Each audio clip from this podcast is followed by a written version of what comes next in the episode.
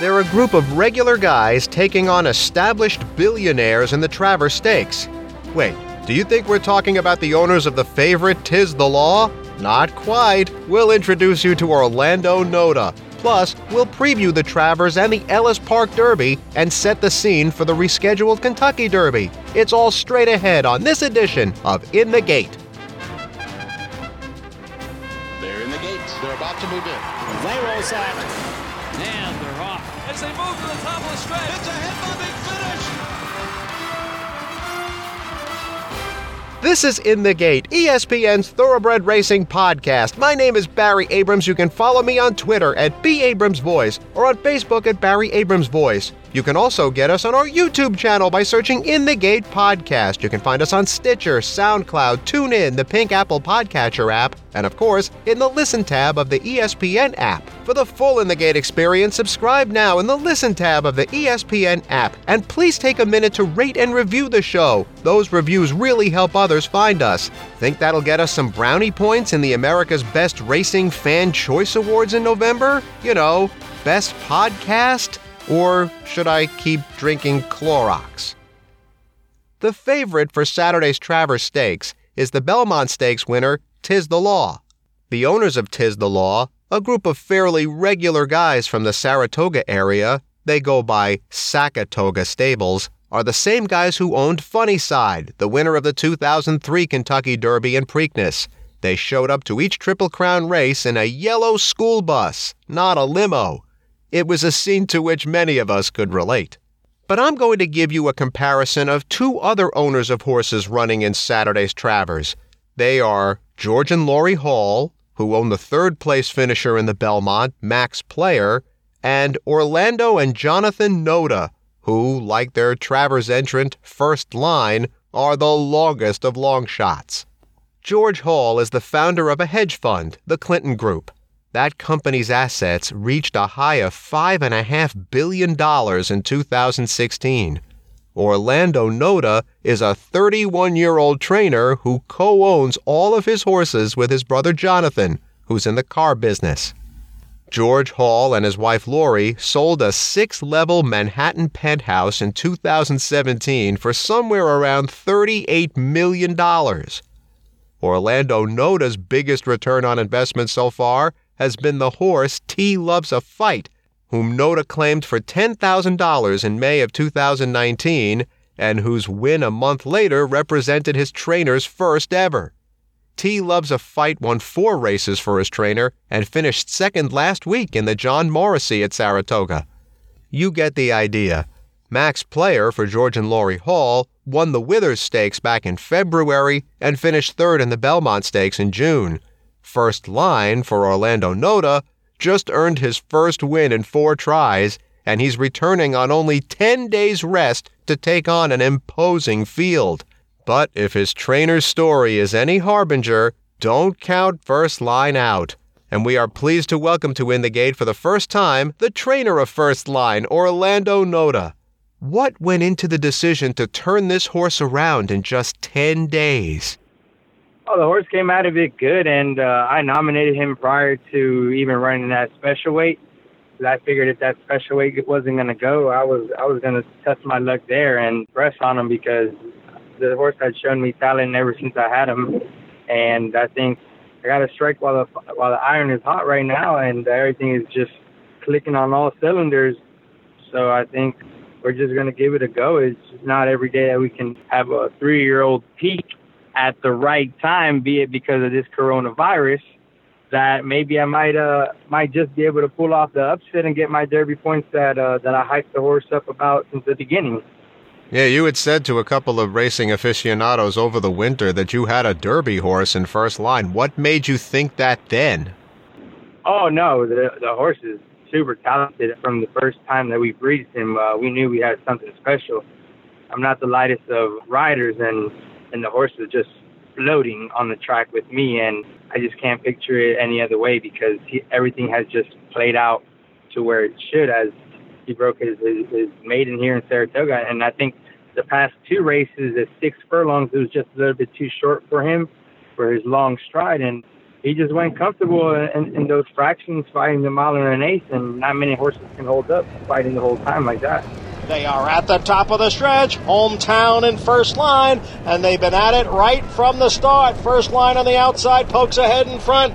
Hometown continues to battle down at the rail. And now they're at the eighth pole. It is first line and hometown. They're going to battle for a mile and a furlong here. First line ahead in front. Hometown not giving up. They come for the finish, and first line is first under the wire. Yeah, I mean, that race, I'm wondering if he's even cooled out yet from that race. I mean, that was affirmed in Alydar, Riordan against Jiper. I mean, it was neck and neck for a mile and an eighth. I mean, how do you think that hard of a race is going to affect him, the 10 days notwithstanding? Keep him fresh. I'm uh, I'm not doing much with him, and uh, I'm just gonna keep him fresh to the to the race. And he's gonna show up on the racetrack, and, and that's how he is. He's all game once he gets onto the track. He's uh very level headed. Once once he gets into training, he just likes to train. I'm just keep him just keep him on his toes, keep him fresh and ready to fire for for the Travers. Your stable is obviously small. I mean, how many horses exactly do you have? At the moment, we got 18. Well, in a little more than 125 career starts, your horses have finished in the top three over half the time. Now, how much of that success is training the horses, and how much of it is placing the horses in the right spot? Well, I try to place them where they win, but uh, a lot of handicappers say I'm uh, I'm a tough uh, trainer to to handicap because I can claim a horse for 16 and run him in an optional or or step him up to a starter. I think if the horse just shows me anything, I try to test the waters going up before I drop a horse or keep him at the same level to see what type of horse I am dealing with. But uh, overall, I think it has worked in my benefit, and uh, I just train. Uh, it's not in a conventional way that uh, every horse does the same thing every day. So I just train individual horses individually, and I think it just has worked out for us in in a positive way. Well, the obvious follow up is that you're taking a horse with a very modest resume, first line, and taking a shot in the signature grade one race of the entire Saratoga meeting. I mean, your success notwithstanding, how do you feel about trying this? Oh, I'm not. I'm not backing down from the challenge. As long as the horse is healthy and happy, come entry day, we ended up lining up the rider who's going to be David Cohen. He's getting on the horse just to gallop him around, just feel him out and everything everything plays out, we're uh, we're bound to run against the, the elites. Your father is an owner and trainer in Miami, Jose Noda Fernandez. What was it like working for him? Oh, he's more of an old school trainer. Really stronger gallops. Make sure that they have air in them, and it's just a different uh, old school mentality of train them hard and uh, and they'll run hard. Don't get me wrong, I I do train my horses pretty hard as long as they eat, and uh, I think that's why most of them have a good finish, just to be able to have that that wind in them, and it's just a blessing to have my dad on the phone where I, I have a, some type of issues. Hey, what have you done? What have you experienced? And that what hasn't worked? What hasn't worked for him? And uh, we're just bouncing off ideas between me, my brother, and him. You moved up the road to Ocala after that, which feels like it's a world away from Miami, working for two pretty reputable outfits, Hartley DeRenzo and the now late J.J. Crupi, and then Mark Casse. What was it like working for these operations? Yeah, I, I wanted to go up there to learn the base, the foundation of how they started babies. That's why I went to the big names. I wanted to see what they were feeding, how much they were training, how they started them off and that's what I repl- replicated in my own form into my filly GT Sonia. She ended up winning for me here in Saratoga last year, and just learning from each and every one, you you, you make your own training regimens and, and your feeding and and how you take care of a horse overall. Trainer Orlando Noda joins us here on In the Gate. He'll send out first line in Saturday's Travers Stakes. You decided right from the start, when you took out your trainer's license, to train in New York where the competition and the costs of doing business are higher than anywhere else in the country. Why did you choose to start in New York? Oh, I wanted to test the waters against the elites, but what really attracted me was uh, Aqueduct Winter Meet. Short fields, big money, and um, you can claim a horse for $25,000 anywhere, yet you can claim a $25,000 horse in New York, and they're going to compete in New York for the amount of money. I think uh, that's what uh, attracted me was was the purse money and Aqueduct with the short fields, just toughing out the winners. As a relatively new trainer, without the reputation or the finances that Todd Pletcher's owners have, for example, how were you affected by the shutdown and by COVID 19? Overall, we didn't we didn't do much nothing nothing different. I got I got help too from the government. We got a, got a little loan and, and the help. But overall, my my brother he's the finance behind this whole operation, and he was still in business. So with our earnings, we kept everything going, and overall, like not much change. That's why we ended up going to uh, Kentucky to uh, to run a couple horses over there. I took eight horses over there to Kentucky, and it was just a learning experience met a lot of people, made some connections in in Kentucky, and we ended up coming back to New York once they opened it. We just didn't know a, fa- a date that New York was going to open. That's why we made like the move to Kentucky. Did you have to convince your brother at the beginning of this a year or two ago that you wanted to do this? Did he say you must be crazy, or were you both totally on board together? No, we were on board from the get go. He he has that that horse racing fever just like me when once we started in 2012 me and him were grooming i was riding he was doing everything else and uh he has a, a better memory better better understanding has does his research more on claiming horses where to where to put them and um overall i think it's just a team effort that where to where our success is today. You're not only First Line's trainer, of course, but as we mentioned, you're co owner so in the Travers, notwithstanding the Tiz the Law ownership group, you could be up against Kevin Plank, founder of Under Armour. He owns Sagamore Farm, which campaigns South Bend. We mentioned George and Lori Hall in our open. He's a billionaire hedge fund manager. Mystic Guide is owned by Sheikh Mohammed of Dubai. So you get the idea. How do you feel taking them all on in a race of enormous magnitude, the Travers? Bring it on. I just, anything can happen in a horse race as long as my horse is fit enough that it showed him in, in that race going the mile and an eighth, I think he's going to outrun his odds. At the end of the day, I think uh, we're shooting to win, be it who it comes. I'm 100% confident that uh, we're going to run a big race. And we certainly wish you the best of luck on Saturday. Thank you so much, Mr. Noda. Wishing you continued success. I greatly appreciate it. The Travers is one of two major final preps on Saturday before the Run for the Roses. The other, believe it or not, is the Ellis Park Derby. We'll take a look at them both and reset the entire Kentucky Derby picture when the In the Gate podcast continues.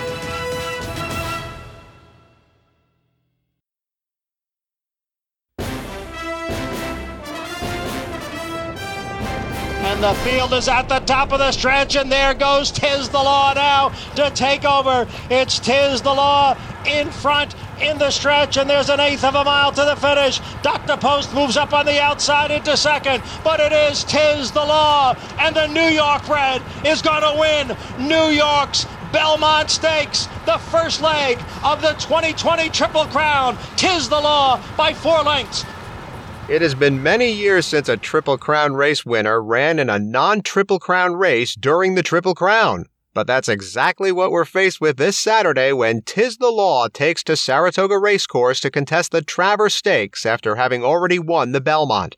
In this COVID reconfigured world, the Kentucky Derby isn't until Labor Day weekend, so four weeks out from the Derby, we have the final two major dress rehearsals the Travers, and believe it or not, the Ellis Park Derby. Yes, the Ellis Park Derby pays Kentucky Derby qualifying points.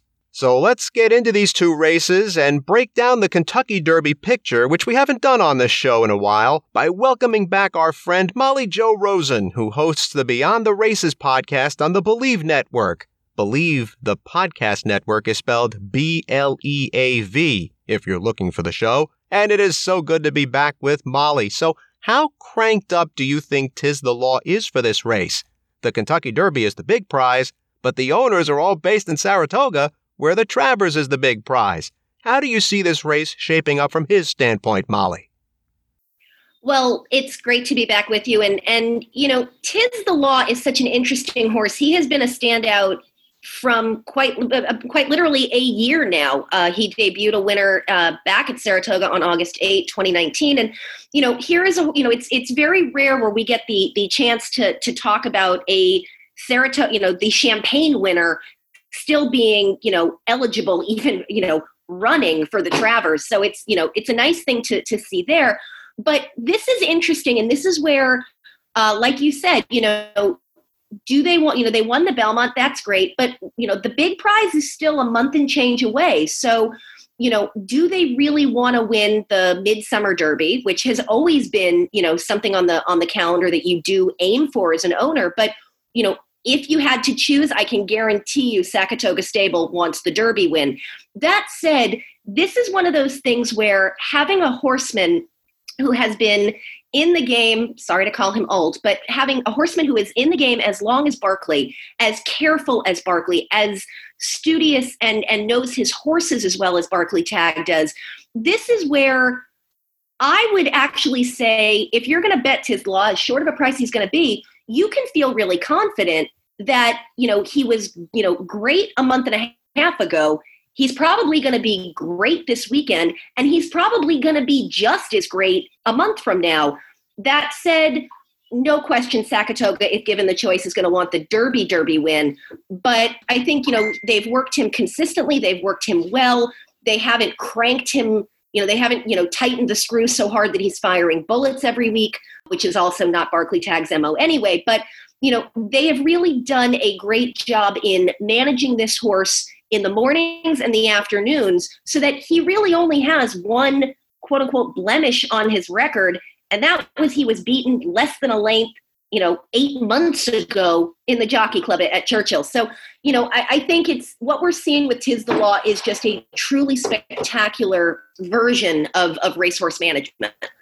Speaking of management, there's a lot of competition, and we'll get to Uncle Chuck in a minute. But Country Grammar is being managed on a 23 day turnaround after winning the Peter Pan on opening day at Saratoga. Chad Brown wishes there was more time, but eight horses is a pretty short field for a race like this, so Country Grammar's here. How does he turn around on a 23 day rest? You know, the, the timing doesn't freak me out as much as it would if it were, say, sub 20 and i know it, it's you know it's it's kind of splitting hairs there but if anybody can have a horse ready it's going to be chad brown the one issue that i would have in looking at country grammar's past performances and and how this horse is run you know on the one hand where i am not somebody who needs to see a horse win every race uh, I am somebody, you know, like like Tiz the Law or or even Honor AP's record for the most part, you know, out here in Southern California. But with Country Grammar, he's he's been hit or miss in his career. More importantly, though, when you look back at it, he's been four wide, three wide, lost footing, five wide. He bumped even in in winning the Peter Pan. So I don't know that that he is his own best friend. I think he may have to i think more more than even time between races we're watching a horse develop mentally and uh, that he may be his own worst enemy in that if he can't overcome i mean he's clearly shown that he can win in a troubled trip but if he gives himself too much to do there may not be enough horse for irad to work with there now Uncle Chuck ups the ante. Does he? What? In the twinkling of an eye, he gets on terms. Three eighths to go, coming around the far turn, and Uncle Chuck putting the nostrils in front of great power. Thousand words latching onto the back of Uncle Chuck. And it's Uncle Chuck by one length. Thousand words is trying hard to get on terms, but Uncle Chuck has the lead. He's clear. He's increasing his margin coming past the 16th pole. Uncle Chuck racing away from Thousand Words. Uncle Chuck by three. Uncle Chuck now represents one of trainer Bob Baffert's best two chances to win a record tying sixth Kentucky Derby. Ben Jones has the record, though he really didn't train Citation in 1948. His son did, so you might say that Baffert is already tied for the record. But anyway, not too long ago, we thought we'd be talking about Nadal and Charlatan as Baffert's Derby chances. They're on the sidelines. Uncle Chuck will try to do something almost as, if not more impressive than what Triple Crown winner Justify did two years ago. Remember, Justify won the Triple Crown after not debuting until February of his two year old year. Uncle Chuck did not surface on the track until June, won the Los Alamitos Derby last month, and comes in here as a very strong choice. Is the thinking here, it's Bob Baffert, of course he's going to win, or is Uncle Chuck up against it here? I honestly think it's a little bit of both. I think this is a classic Bob Baffert move. The work line is quick. The horse is talented. The horse is undefeated, two for two with an 11 length combined win margin. The horse has done it pretty easily. Saez really gave him a, a great ride at, at last time out in, in winning the, the Al Derby. This is a horse who I believe probably would have been on the justified train timeline uh, you know, with kind of a, a, February debut. I think when they, my guess is, and I, I have no inside knowledge on this, but my guess is that when they saw what COVID was going to do, that if this horse was going to be ready in probably early March, uh, given kind of what you can see in the in the in the work tab line, my guess is this horse would have been ready about early March, and they went, you know what?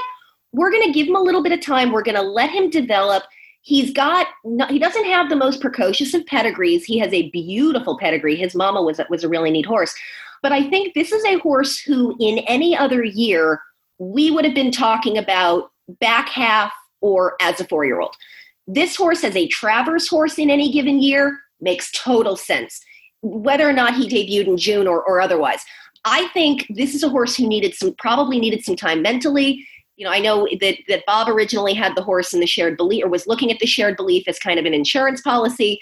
Uh, he already had two other horses in the race, so you know, why not? You know, I know this was the race they wanted anyway. This is a grade one. This horse has a stallion's pedigree. I mean, this is you know everything about this screams classic Bob. And this is not a horse that was going to go once they once they knew authentic was heading to the haskell this was not going to be a haskell horse though he fits that bill as as almost exactly the same personally, I think you know the litmus test of of can he beat horses that have this much experience. I don't care who Uncle Chuck's workmates have been in the morning. There is just a difference between Tiz the Law, who has traveled and done it and run it, and Tiz the Law's case won it. You know, Country Grammar has five lifetime starts. Like, you know, even some of the more long shotty horses, you know, First Line or, or Chivalry, who for the record, I loved Chivalry in the Florida Derby, still one of my greatest plays of the year. I don't care what races we run. But, you know, a horse like Chivalry, who's run 12 times, goes up against a horse like, you know, Uncle Chuck has to contend with that. He's still figuring out, and it's the first time he's shipping. He still has to figure out what it is to come off a plane, walk into a paddock you've never walked into.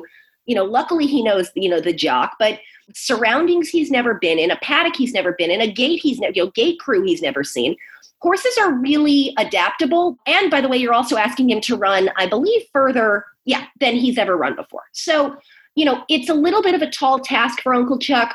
However, it's Baffert, anything is possible. If you are looking for a horse to play that isn't Tiz the Law or even Country Grammar, yeah, of course, Uncle Chuck is logical. But warning, he's going to be a shorter price than, at least in my world, I would be comfortable taking.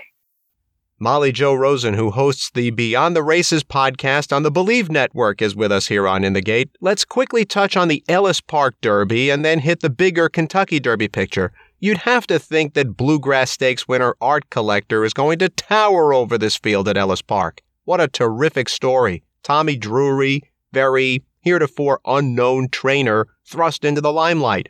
What does he do with Art Collector? He's got plenty of points to qualify for the Kentucky Derby as we said about Tiz the Law, how cranked will Art Collector be on Sunday? Uh, from what I read about uh, the work at Churchill this week, yes, even though, and especially since it was in the mud and wasn't perfect, uh, perfectly uh, perfect conditions.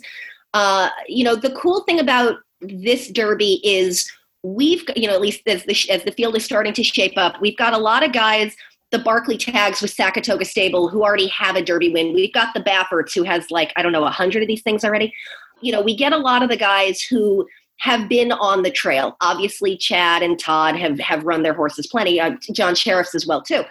It's really, really, really cool to see, though, especially the Midwest based horses, the Tommy Drurys of the world, because you know, even the Greg Foleys with, um, uh, you know, the the horse whose name I always blank on. Um, you know, getting to see guys like Tommy Drury really get the the spotlight they deserve. you know, Tommy has has paid his dues. He's he's an amazing horseman. Trains primarily out of the Skylight Training Center just outside of Louisville. Does a lot of work with a lot of very very very talented horses. For a long time, my understanding was he had a lot of the Claiborne horses on layup. So they would be with Al Stall. They would go to Tommy. Tommy would work with them for a little bit, and then they would they would ship back to Al. That's incredibly common in all of horse racing, where you where you see that, and it really is a sign of uh, confidence when when an owner and a barn with such a storied history, you know, uses you know somebody who's who's got equally as storied but maybe not as public a history uh, as, as Tommy it's really cool to get to see everybody realize what a crazy good horseman he is. Uh, I love the connection between him and Brian Hernandez, who Brian Hernandez Jr. is going to win at least a Derby in his career, if not several. Brian is an amazing rider, and I know he's had a couple Derby mounts, but really um, just one of those great journeymans and just is a great story and a great racetrack family. So you know, a horse like Art Collector, you kind of have to root for him. Mr. Lunsford has has paid his dues and put a lot of money into the game. Here's a horse who has done less than nothing wrong since all the way back last November. They brought the horse along the right way. Um, they let him develop mentally. They let him develop physically. Uh, and his race record has proven it. I mean, he's three for three this year and, and has really done nothing wrong. They've all been blowout wins. Question would be who's he beaten? Maybe a little bit. Some of those AOCs were were good company, maybe not spectacular. Probably going to be the same question with this field. You know, there is no tiz the law in here. Art collector is the tiz the law of this field. So that said, he's working by all accounts very well. They've done it right. I personally like that they're going to run him this weekend. I think it's an interesting choice the way the revised schedule has sh- has shaken out. That a lot of guys are choosing to wait and train up to the Derby. Uh, and that's true of, of all the major circuits. We see it with some SoCal horses, a lot of the Midwest horses, and even some of the New York guys. I think that's an interesting strategy. It goes against conventional wisdom that we're all used to in talking about the Derby Derby when it's when it's in May. Usually, a horse that takes six weeks off, you're like, oh God, no, not in a million years. Um, avoid, avoid, avoid. But when you get into later races in the season, it's not unheard of to you know take a month between or a month and a half or even you know i mean the, the, king guillermo four months is a little weird to me but you know i get it. Everybody trains differently. So i like that art collector they're going to take the shot this weekend you know as opposed to a horse like major fed. Major fed you know greg foley has said they're going to wait. I'll be curious to see if they actually do but you know, I think this is clearly art collectors' race to lose at Ellis this weekend. A horse like Dean Martini is interesting. Depends on which version of him decides he wants to show up. Obviously, Tom Amoss has him figured out. He's been, you know, a, a different animal since then. You know, that was probably going to be one of the better maiden claiming 50s or one of the better 50 claimers of the year. A horse like Shared Sense for Brad Cox it's funny has actually a very similar pedigree as i'm looking at it that that uh, art collector has. You know there's a horse who similarly hasn't done a whole lot wrong but i don't really know if he's going to wind up being the derby winner. Other big name that everyone's been talking about ano dior we're going to go with that's how we say that name.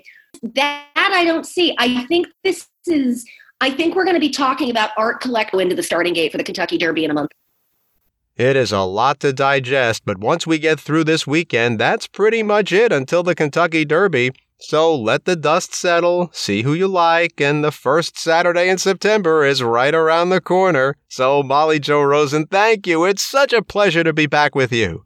Absolutely. It's always a pleasure to chat with you. Our thanks once again to Molly Jo Rosen and Orlando Noda. While some who follow racing mainly care about power ratings, I love to see and hear and feel a race. But the COVID 19 shutdowns made it tough to experience racing, except that I know of a nook in a special place. So there I stood on Whitney Day at Saratoga Racecourse, outside the wrought iron fence on the final turn. The dirt track and the path from the barns to the paddock abut the street, you can feel the horses as their nostrils burn. I parked in town away from the track to make sure my car wasn't towed, and as I approached the track, I thought I was nuts. But then I saw two other guys with cameras and their step stools and realized my plan was born from brains and guts. The day was a lot of fun considering we couldn't enter the grounds. We saw the horses come and go and race. It's yet another unique way I've experienced Saratoga. I'm good for the year. I've felt my happy place. You can get us on our YouTube channel by searching In the Gate Podcast. You can get us on SoundCloud, Stitcher, Spotify, TuneIn, the Pink Apple Podcatcher app, and of course in the Listen tab of the ESPN app. For the full In the Gate experience, subscribe now in the Listen tab of the ESPN app. And please make sure to rate and review the show. That really helps others find us. Maybe it'll even get us brownie points in the America's Best Racing Fan Choice Awards in November you know, for Best Podcast, where we should have been last year. And you can follow me on Twitter at B. Abrams Voice or on Facebook at Barry Abrams Voice. That's In the Gate for this week. I'm Barry Abrams. We hope you're safe and healthy as you listen to this, and we'll see you next time.